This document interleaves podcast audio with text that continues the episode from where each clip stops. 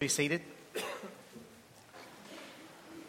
Grace and peace to you from God our Father and from the Lord and Savior Jesus Christ. Let us pray. We give you thanks, Almighty God, for your Son who you raised from the dead. May the joy of this day last not just a day, but throughout this season and throughout our lives. In his name we pray.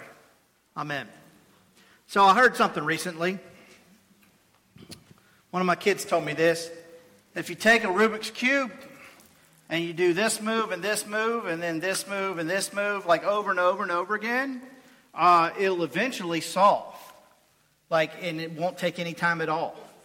And it's real news too because they heard it on TikTok and everything on TikTok is real. like, did you know that if you take uh, the center of an Oreo and put a um, put a, a hair dryer to it, it'll be like Oreo double stuff. That's what they said. Right there on TikTok, you can believe it. And, uh, and apparently, around the election time, there was this thing called Pizzagate that came out. Now, this one's a little more serious.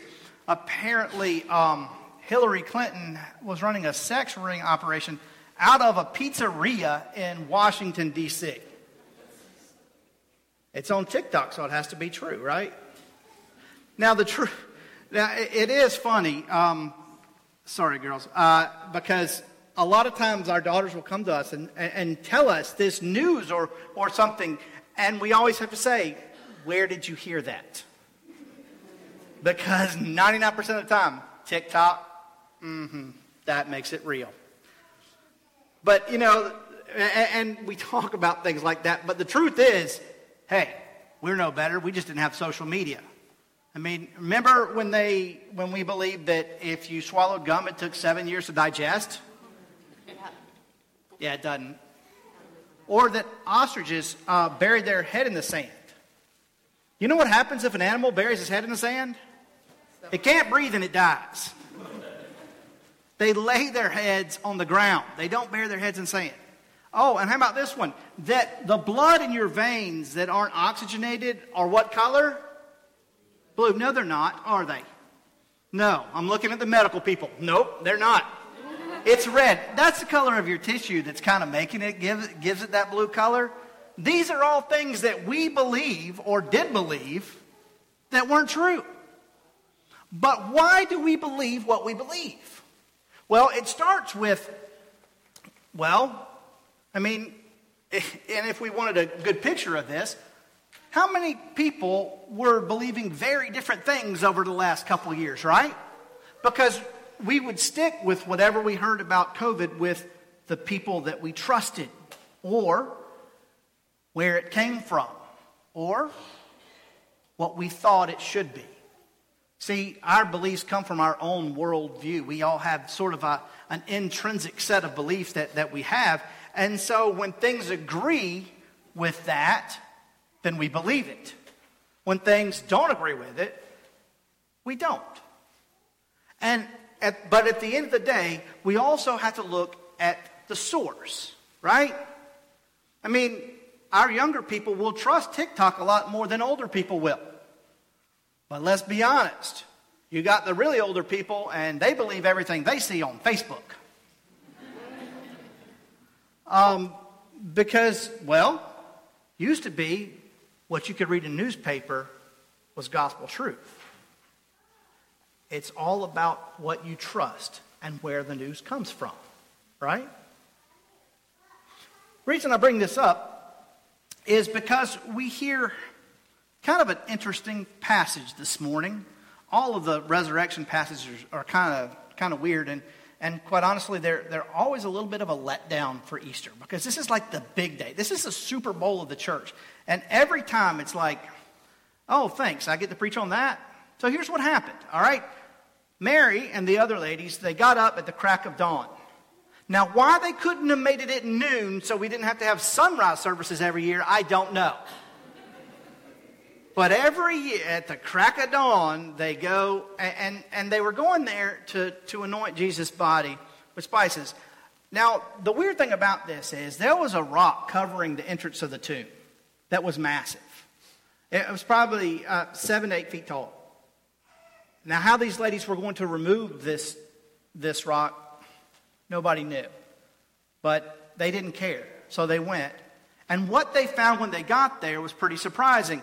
At first, I'm sure they were a little relieved. Oh, somebody's already taken care of that rock for us. But then they go inside, and there's nothing there. And this was very upsetting for them at first. And then all of a sudden, these two guys in dazzling white just appear out of nowhere, which we would assume to be angels. And they say to them, Why are you looking for the living among the dead? He's, he is alive.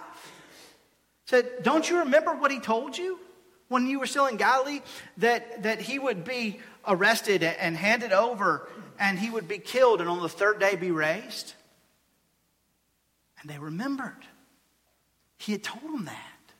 He told them that three times, as a matter of fact, that the Son of Man must undergo great suffering at the hands of his own people, at the people that were supposed to love him, and that he would be killed. And on the third day, and it was now one, two, three, the third day, he was alive. This was incredible. And so, what did they do? They rushed and they went and told the 11 disciples and all the rest of Jesus' followers what they'd seen and heard. Great news.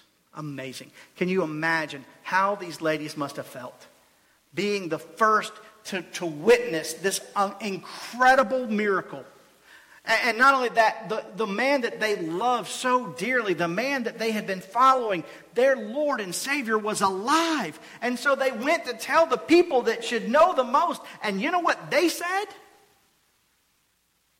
You ladies are crazy.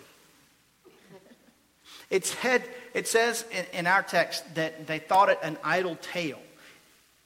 That's a really nice way of putting it, that they thought they were nuts. Because you see, in that culture, first of all, women were not a trustworthy news source. For some of us, it would be like hearing things on MSNBC. For the rest of us, it would be like hearing things on Fox News. Women were not considered a trustworthy news source. Which, by the way, makes it very interesting that in all four Gospels, women were the first people that God called to the tomb.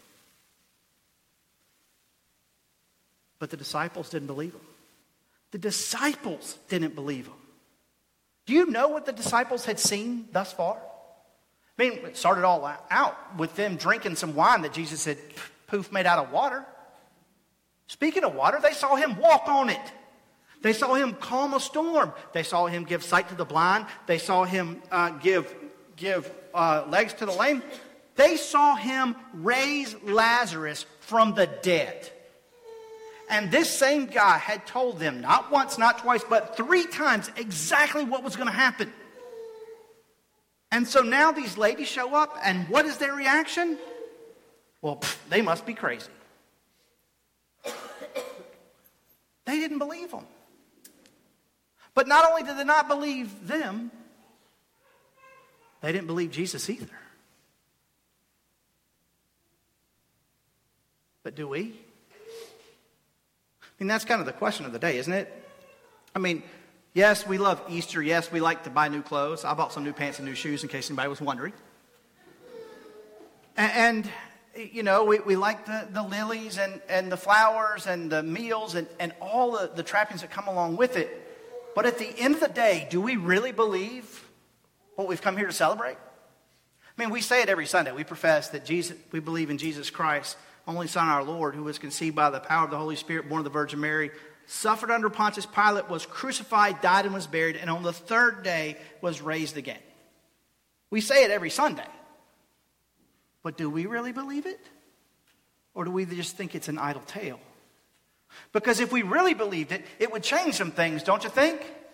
Our lives would look extremely different. I mean, if this is really true, if, if someone really did die and was raised from the dead, died for our sins, and was raised giving us the promise of life and life eternal, meaning that everything we've ever done, everything we'll ever do, has been forgiven and washed away, that we had the promise of heaven forever in paradise. Shouldn't that change the way that we do things? Shouldn't we do more today than just go home and take a nap after a great meal? If we're being completely honest, we struggle every bit, if not more, than the disciples do to believe this. Don't we? We don't want to admit it, especially on Easter, but, but it's true. But you know something? There, there's a funny thing about the way our God works with doubt and unbelief. Today, as I look in here, it almost brings tears to my eyes. It looks like church again. It's been so long. And I'm guessing that it's like this just about everywhere today.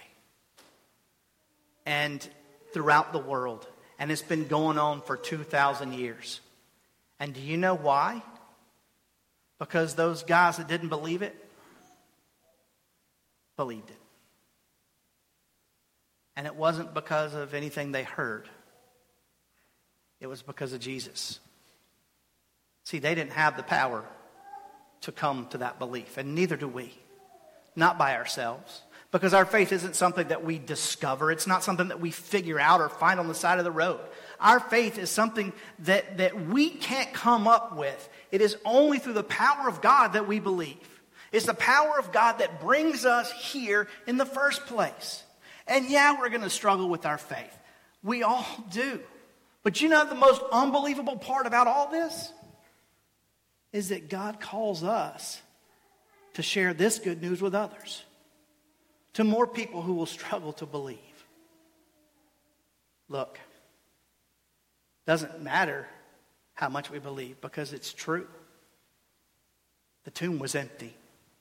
Jesus Christ is alive. You and I have the promise of life and life eternal. And yes, you and I are being sent out today to share this joy. Despite our sinfulness, despite our doubt, we are still the ones that God is sending forth from this place. And that is so unbelievable, but yet so true.